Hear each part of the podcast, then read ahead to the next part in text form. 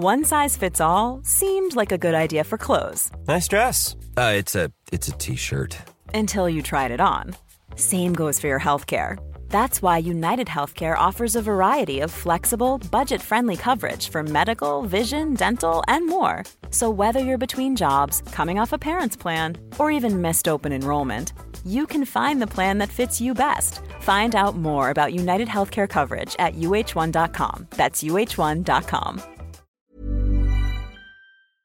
Today, we've got a great malicious compliance story all about electricity and safety. We'll get into that in a bit, but first, you want more details? You got it. This wasn't me directly, but a colleague and a close friend. Many years ago, we both worked in IT at a company. We were in the design team. We would handle future architecture, design, and major upgrades for the systems. My friend Doug was working on the phone system upgrade. This was a major version upgrade for the phone management system, we had a change control process in place that involved writing up a brief about the change, which was distributed to the respective heads of affected areas, who would approve it to go to Change Control Board. Once at Change Control Board, the same people would ask questions and then either approve or deny the change. The manager for the operations team, Richard, did not like myself or Doug. Decided we were a threat to him despite us not caring about trying to get up the ranks there. We just wanted to do the job we enjoyed. Richard had made it his prerogative to do whatever he could to make us look bad.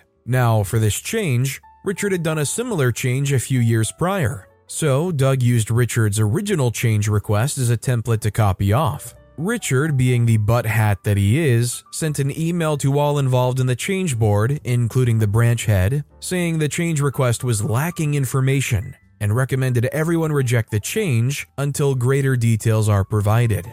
Cue malicious compliance. Doug was not only a very efficient and effective worker, but a brilliant wordsmith and wrote top tier technical documents. As the CCB would only sit once a fortnight, and he now had to wait two more weeks to submit, he had plenty of time to provide details. What is meant to be a simple one page overview of the change was turned into a 120 page document with every single aspect of the change covered in excruciating detail. Next CCB comes around and Doug fronts the CCB for questions. Richard thought he would be smart and ask technical questions to try to sound smart. Every single one was met with Doug tapping the printed version of the change request he brought with them. Richard never tried that stunt with us again after that. His hatred for us eventually led to him getting demoted by his own actions, but that's a story for another day. Honestly, I would have loved to have more pointing out that it was based off of something that he had originated.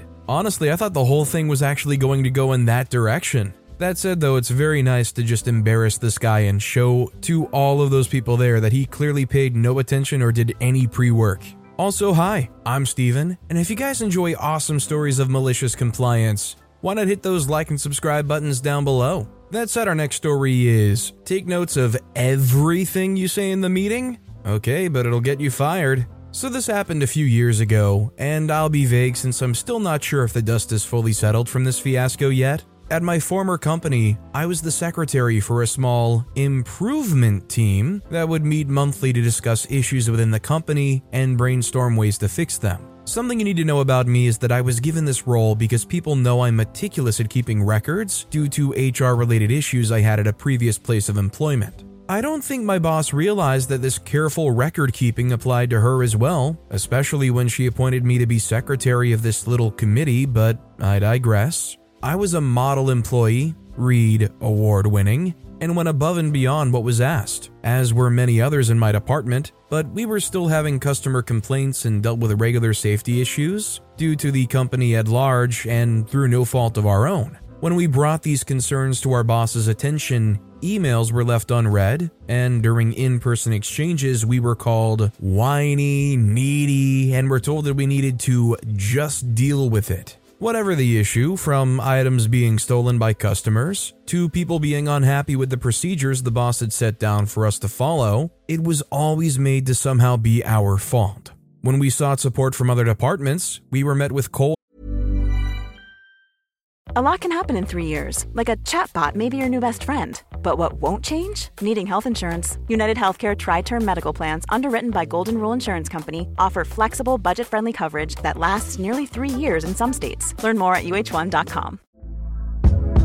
Hey there, it's Michele Norris. I'm host of a podcast called Your Mama's Kitchen. When I travel, I'm usually looking for a way to find a taste of home when I'm not at home. And one of the things I love to do when I am at home is entertain. And Airbnb allows me to do that. When I was in California recently, I rented a house that had a great kitchen. And when we were sitting around the table, we we're all thinking, we're in someone else's house. Someone could be in all of our homes as well.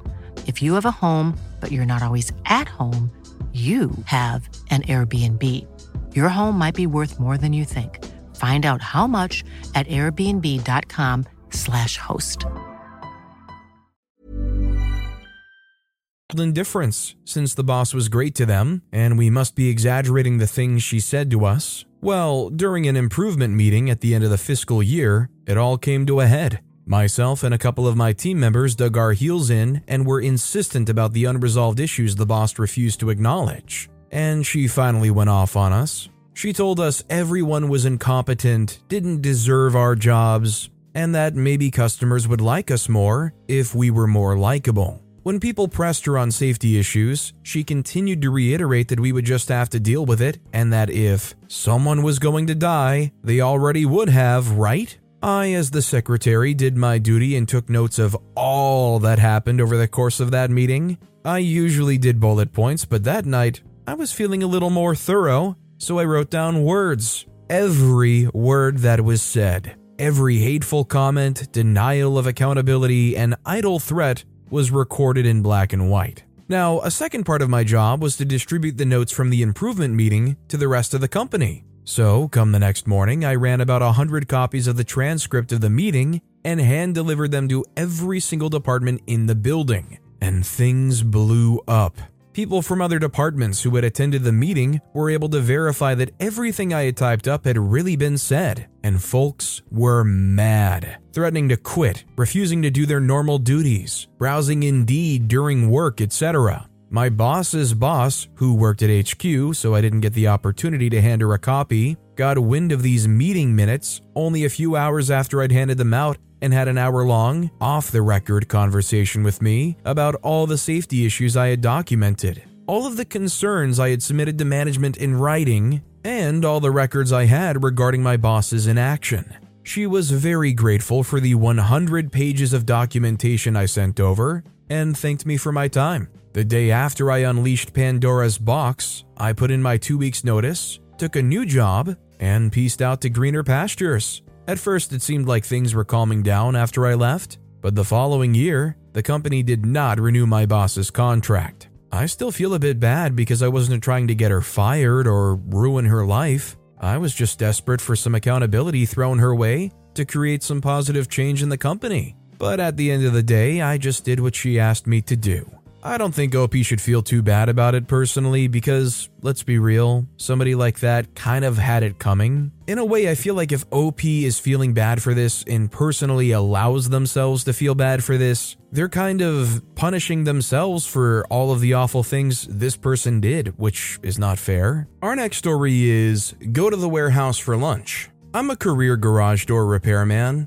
About a decade ago, I was working for a particularly cheap owner. He felt that the installers and I were robbing him with the amount of hours we were working. This owner decided that the guys were taking longer lunch breaks than reported and clocking in earlier than he was willing to pay for. His solution was not the brightest. You had to clock in on time, and you had to drive from wherever you were working back to the warehouse for your hour lunch. We always started working about half an hour before clocking in, loading our trucks and organizing our days. We immediately stopped doing that our usual 45 minute lunch break, we never took the full hour, now could take up to three hours depending on drive time. Overtime went from roughly two hours a person per week to almost eight. This lasted exactly.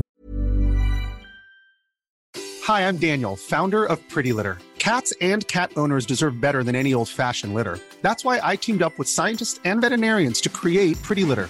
Its innovative crystal formula has superior odor control and weighs up to 80% less than clay litter. PrettyLitter even monitors health by changing colors to help detect early signs of potential illness. It's the world's smartest kitty litter. Go to prettylitter.com and use code ACAST for 20% off your first order and a free cat toy. Terms and conditions apply. See site for details. One pay period. We all try to tell him, but some people just don't understand until they see it. Sometimes some people just don't see the car crash coming until it happens. And frankly, all you really can do is just get out of the way and let them experience it. Our next story is I have to eat that? Okay. When I was a kid, I did a sleepover with my best friend. We had dinner at the table. I was in the best seat against the windows, hemmed in by parents at either end. Back then, I hated onions and they hated me. Unfortunately, we were served some kind of onion soup. The steak, potato, and green beans were disappearing, but the mom noticed the onion snub. You don't like the soup? I said, Nope, sorry. But it's good, you haven't tried it. Okay. They said, Just a few bites. Little did they know I was pretty abused at home and learned to obey every order. I spooned some onion goo in quickly so as not to taste it. Vomit boiled up my throat. Must be polite, don't drench the table. Edit, I vomited out of hatred for onions, not involuntary. I was a quietly defiant child, and no wonder. I clenched my teeth and looked for a way out. Crawling was impolite, and besides, if I bent over, I'd spew. The dad was obliviously shoveling, blocking the quickest route out. I stood practically in his armpit, waiting for him to realize I needed him to get up so I can barf. The mom finally said, Uh, Stan, I think she needs to get by. He moved. I streaked to the toilet. Their bathroom was close to the table. They surely heard me. That nice dinner on a formal table setting, to the soothing sounds of me upchucking everything I'd eaten since Tuesday. I hope I didn't spatter much, but I was too young to notice or clean up very well. When I came back, my soup bowl was gone. They let me choose where and what I ate after that. You know, if you're feeding a kid or like anyone and you don't really know what they like or don't like, probably pretty important not to try to force foods on them that they haven't necessarily said they're okay with. Although I feel like me saying that is also just kind of like common sense.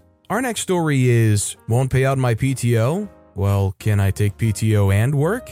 At my last job, I'd given them notice, and I'd assumed they'd cut me a check for the 55 hours of PTO I had left over. But no, they said I would lose it if I don't use it, so I went ahead and used my PTO for the last 55 hours I was scheduled to work, because I wasn't about to waste that. But then I remembered a time a few weeks back. I had taken PTO, but then I'd worked about 30 minutes into my PTO. I ended up earning time and a half, as with my PTO plus 30 minutes of extra work.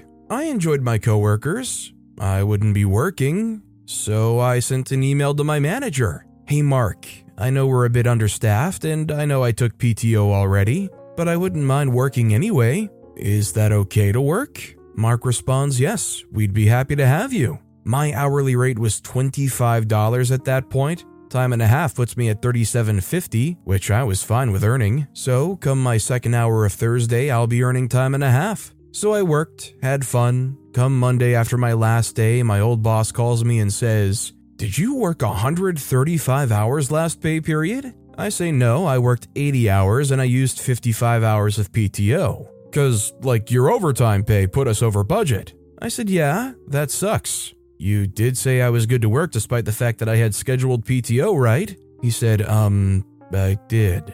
I said, Yeah, thanks. He starts laughing. Yes, I got paid. Company now pays out PTO when you quit because of me. In the end, they paid me $2,062 in overtime pay, plus the 80 hours I worked earned me $2,000. So typically, 80 hours of work would cost them $2,000, but because they wouldn't pay me out my PTO, they ended up paying double when they could have just cut me a check for 1375 and saved 700. Essentially, in their effort to rip me off my benefit, I made them pay $700 for their greed. I made sure to get permission to come to work, despite the fact that I'd already scheduled my PTO. FYI, previously in another interaction, I was told once PTO was approved, it can't be canceled. Hey, I mean, this is the way to do it if you're not going to be working anyways. And you're not the kind of person to just lounge around for a while while you collect that free PTO, then shoot, it is mighty lucrative to double dip here. Our next story is Make Your Electrical Installation Safe. I'd stand to be corrected by any proper sparks, but having had to attend a couple of basic electrical safety courses with two different employers, I was left with the impression that legally the last person to have worked on an installation was in the legal crosshairs for any injuries caused by it if it were unsafe. This is important for my decision making. I worked as a field tech for a cellular operator, and one of our by the by jobs was inspecting newly installed sites to make sure they complied with the company's rules and legal. For this, we had a tick sheet of things to check. Think of it as an MOT, but for a radio site. I turned up at this one site, and straight away it was obvious that the earthing was missing. Basically, all the electrical earths needed to be bonded, then the metalwork of the site, the feeder, and the aerial tower had to be bonded back to them too. I called the control center, said cannot work on the site, nothing is earthed and it is potentially hazardous. After a bit of argy bargy, I was instructed to turn off the incoming main supply and carry out the inspection, noting the problems. Okay,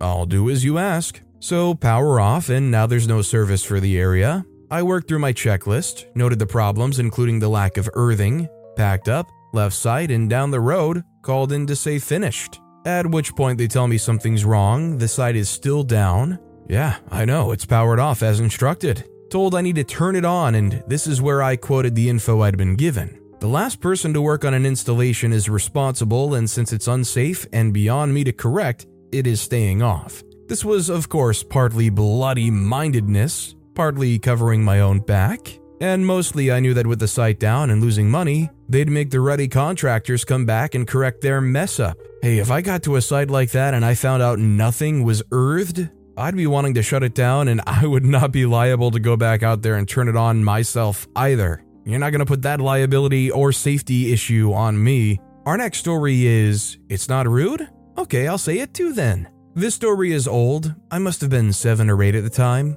When I was little, if I broke a rule or made a mistake and said, I didn't know, my mom would say, Well, now you know, in a very condescending, obnoxious tone of voice. I eventually got annoyed with this and fed up and told her that she was being rude, and she said it wasn't rude. Well, long story short, anytime she said she didn't know about something after that, I would tell her, Well, now you know, in the same tone of voice. Eventually, she got fed up with this too, and we both agreed to not say it anymore. Greatest triumph of my childhood. We get along great now. I was just a stubborn kid. I'm glad OP had that clarifier at the end there. This isn't like some overly staunch parent that's trying to force their ways or anything. It's just a cutesy memory to look back on, and what was a great learning tool for really both sides. But with that being said, that's all the time we have for today. Now, if you want to hear another awesome malicious compliance story, check out that video on the left. Or if you missed my latest video, check out that video on the right. That said, I'll see you all next time with some more stories.